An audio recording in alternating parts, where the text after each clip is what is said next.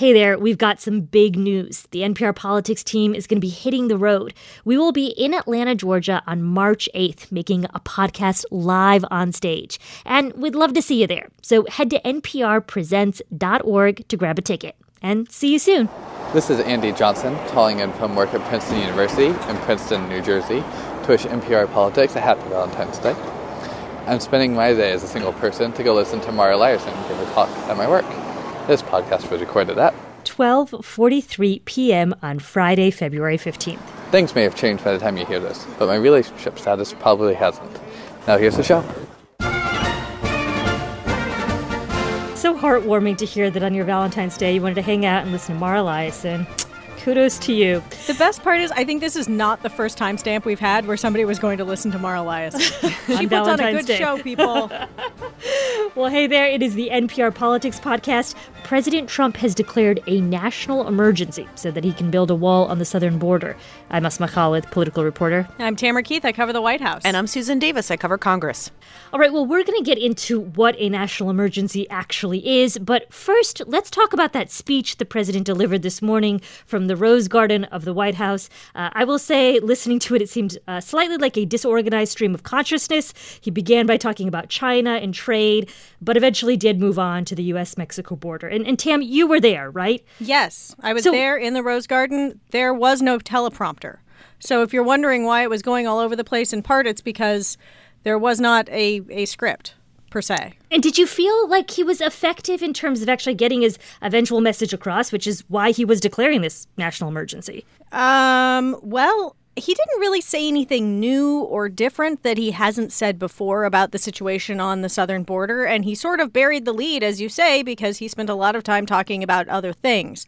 Eventually, he did get around to saying that he was declaring an emergency, and this is how he explained it. So, I'm going to be signing a national emergency, and it's been signed many times before. It's been signed by other presidents. From 1977 or so, it gave the presidents the power. There's rarely been a problem. They sign it, nobody cares. I guess they weren't very exciting so he's referring to the uh, National Emergencies Act of 1976, uh, which uh, gives the president a lot of power to declare national emergency. And since then, as he says, there have been a few dozen emergencies declared. Uh, a lot of them are related to. Um, terrorism or uh, other financial uh, issues overseas. There have been others that are domestically related. None of them have been declared to go around the expressed will of Congress. I mean, it, just to be clear, on this day, the president is expected to sign a bill that funds the government and doesn't give him all the money he wanted. And he is saying, well, Congress didn't give me what I wanted, so I'm going to declare an emergency and go around Congress, go around the fundamental constitutional role of Congress of holding the purse strings in the country, and I'm going to get the money some other way. So, so just remind folks what actually is in this deal that Tam's referring to. The border deal that Congress is sending the president was a bipartisan deal that would provide nearly 1.4 billion for physical barriers along the US-Mexico border. That covers about 55 miles of new fencing. So he did indeed get Congress to concede to some border wall funding. They just did not on a bipartisan basis agree that 5.7 billion dollars was necessary this year. Remember all of this is done on an annual funding basis. So it's mm-hmm. just an immediate funding need not a forever need. And this is what he's been saying he needs all along, right? right. For, for a while, he's been saying, I need 5.7 billion for this wall. And he's going even above and beyond that. He had asked Congress for 5.7. They came back to him with 1.4. And now he's going outside the bounds of potentially the law and the Constitution to say, I'm going to get eight and I'm going to build, I believe it's 234 miles of wall that he is seeking to build. So where is all this money coming from? I, I, I mean, it's a lot of money that you're describing there. Well, funny that you should ask. Um, we have a, a, pretty good sense now of where they think they're going to get this money. There's the 1.375 billion that Sue was talking about. That was in the spending bill that the president is signing. 600 million will come from a Treasury forfeiture fund. Um, okay. So that doesn't require the emergency. And then about two and a half billion will come from counter drug activities of the Department of Defense. Now, what's interesting about this money is that it actually does allow the military to build border fencing in high traffic uh, drug areas.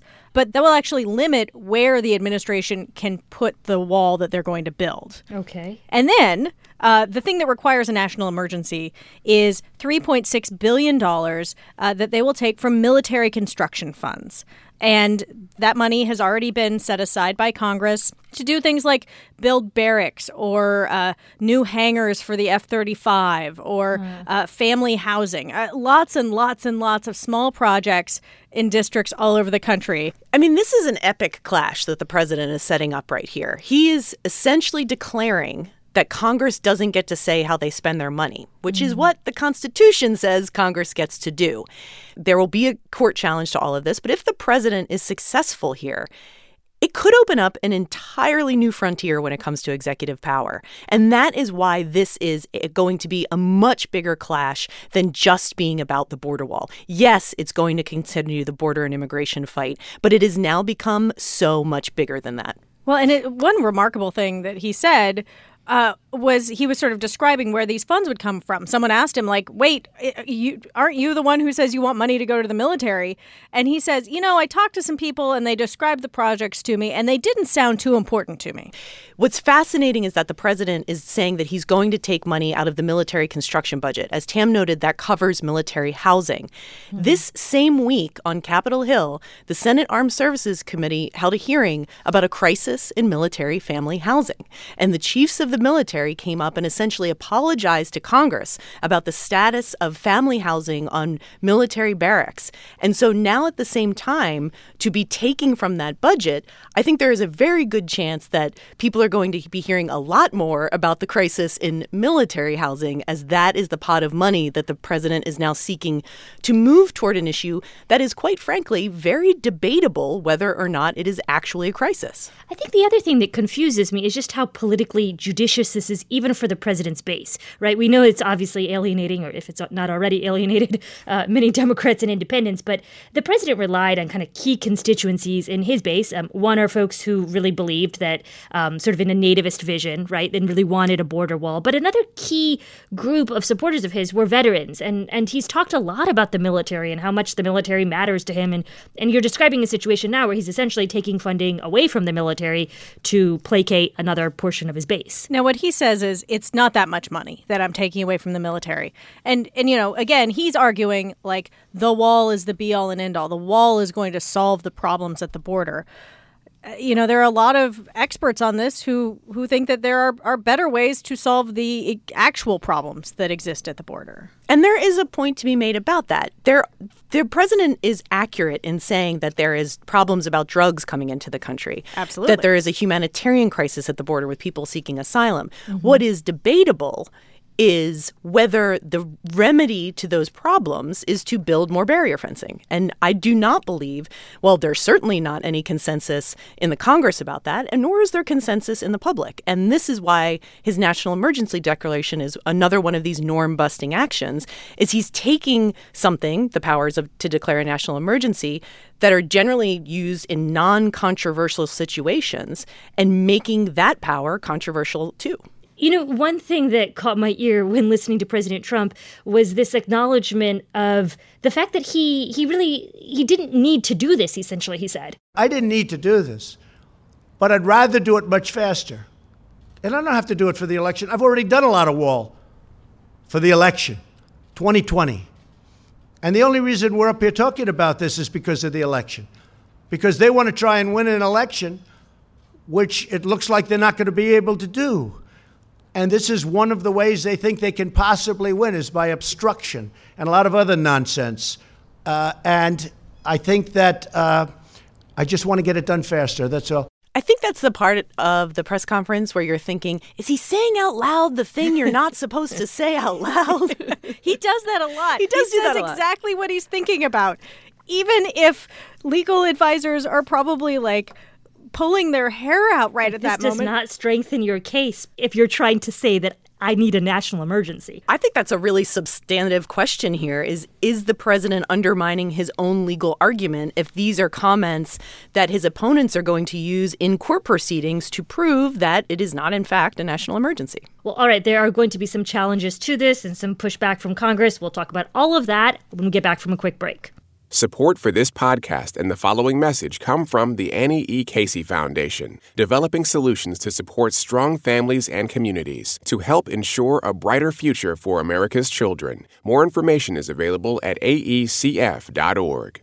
Abbi Jacobson was terrified to write a book. I pitched it with like trembling hands Really? to make myself do this because it scared the out of me. The stories behind the celebrity. Every Tuesday on It's Been a Minute from NPR. And we're back, and let's talk about how Congress is going to respond to this national emergency. Because uh, I will say already, we're hearing from Democrats who say that this is nothing more than a, a vanity project, the border wall of the president's. So, Sue, uh, do we have a sense that the congressional leadership is planning, especially on the Democratic side, I should say, to challenge the president? Oh, yeah. uh, before the president was even done speaking, House Speaker Nancy Pelosi, Senate Minority Leader Chuck Schumer put out a joint statement in which they said Congress would, quote, defend our constitutional authorities in the Congress, in the courts, and in the public using every remedy available. So, what are those remedies? So, on the congressional front, they, they have a legislative option. The same law that gave the president the authority to declare a national emergency gives Congress the power to take it away. It is a special fast track process they could use that essentially both chambers of the House and Senate have to pass a resolution disapproving of the president's actions. The key here is you would probably need a veto proof majority to get that through because presumably the president would veto that. Hmm. Unlikely you're going to have veto proof with Republicans still control of the Senate, although we'll talk about Republicans may not be super comfortable with this either. Just to put a point on what Sue said, in the 46 years that this law has been on the books, Congress has never taken a vote on one of these resolutions to terminate a presidential emergency. And it's not that necessarily that Congress has been shirking its oversight responsibilities, though people could make that argument. It's that it they've never had to. That the, the the Emergency Act has never been used in a way that prompted a congressional backlash in quite this way. There was one only one instance where one congressman introduced a resolution and then the president backtracked before it went to a vote. Then it comes to the court option. Mm-hmm. Remember, the Congress as a legislative branch has its own lawyers that represent the Congress, the broader Congress, not the Democrats or the Republicans, Congress as an institution. And they are going to challenge the constitutional and legal authority of the president to redirect constitutionally appropriated funds.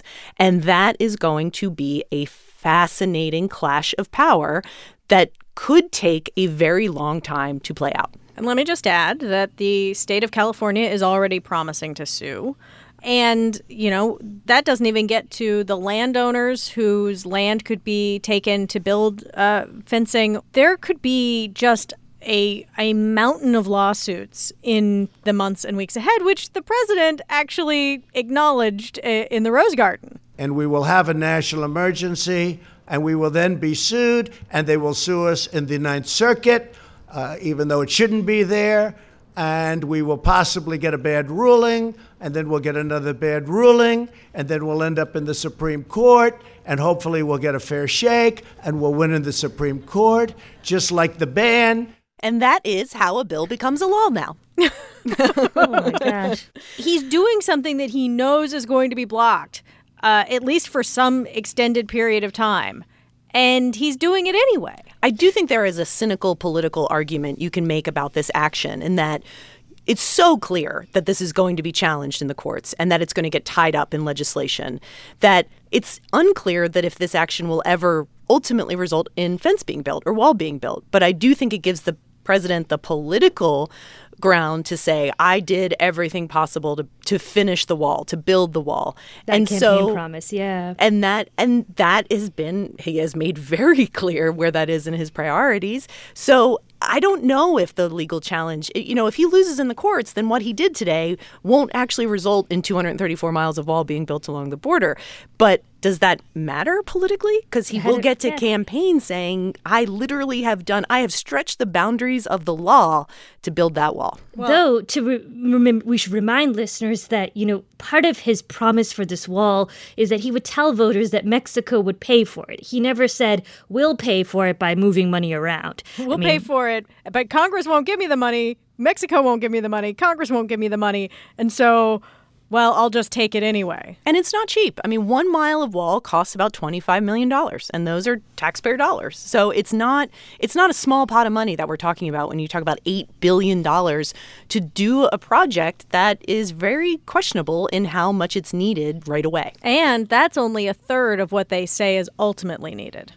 So, so let's talk a bit about Republicans because you kind of Yeah. teased that for us a little earlier, saying that there there are some Republicans who have been opposed to this idea of a national emergency. Where are they now, and can we expect for some of them to maybe align with some of the Democrats? Well, one of the most important Republicans is Senate Majority Leader Mitch McConnell, who, annou- in announcing this news yesterday, said he would support the president in this mm-hmm. national emergency declaration, which came as quite a shock to many of us who cover Capitol Hill because we know that McConnell privately had been urging the White House and urging the president not to do this because he did not want to have this clash with the Congress and legal fight over the national emergency declaration politically, he's going to get on board and get behind the president once the president decides this is the plan forward. It's unclear how many Republicans may split from the White House, but there are many prominent ones voicing reservations. People like Susan Collins of Maine, who's a moderate, who's up for reelection in 2020. People like Marco Rubio of Florida's Republican senator, who have been um, making the conservative case that, you know, once you break a precedent, you break it for all future presidents too. So you might like President Trump using it to build a wall, but would you like President Kamala Harris doing it for gun legislation? Like there are things at play here that are bigger than this moment. And so from a conservative standpoint, from a philosophical conservative standpoint, this is a terrible thing if executive overreach is a concern of yours. If you're trying to restrain the power of the presidency, this is a power grab by the presidency. Is a conservative argument, though, that when we talk about executive authority, that they see sort of some similarities between this and, say, what President Obama did when he um, came up with his executive actions to allow deferred action for childhood arrivals. Absolutely. right? Absolutely. I mean, this this this question of executive authority has been uh, increasingly debated, I would say, probably since 9 11, because it, it really started with President Bush, who also stretched bounds of executive authority to keep the country safe. That would be their argument after 9 11.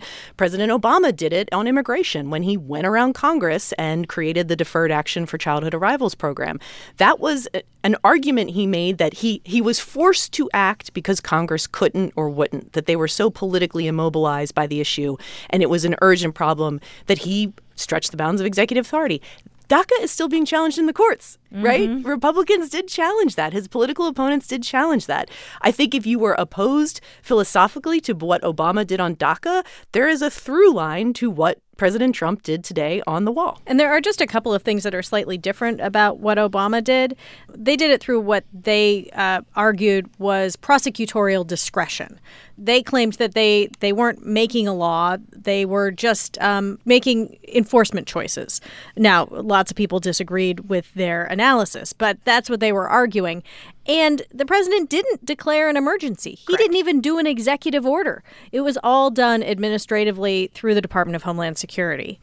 You know, President Obama and President Trump have something in common in that there's there's something to the argument that they have both created these power grabs, if you want to call it that, because Congress hasn't acted. And on the issue of immigration, the legislative branch has been essentially atrophied for the better part of the past 20 years. And that atrophy and inability to address any number of big immigration questions affecting this country has shifted a power to another branch of government when one isn't acting. So, inaction from Congress has emboldened presidents on the issue of immigration to take action they could not have otherwise taken if Congress had done its job. So, I think as a bit of a Congress nerd and as a civics nerd, so much about this is fascinating to me because it's so much bigger than the wall. It's about how your government functions and how your government will function going forward.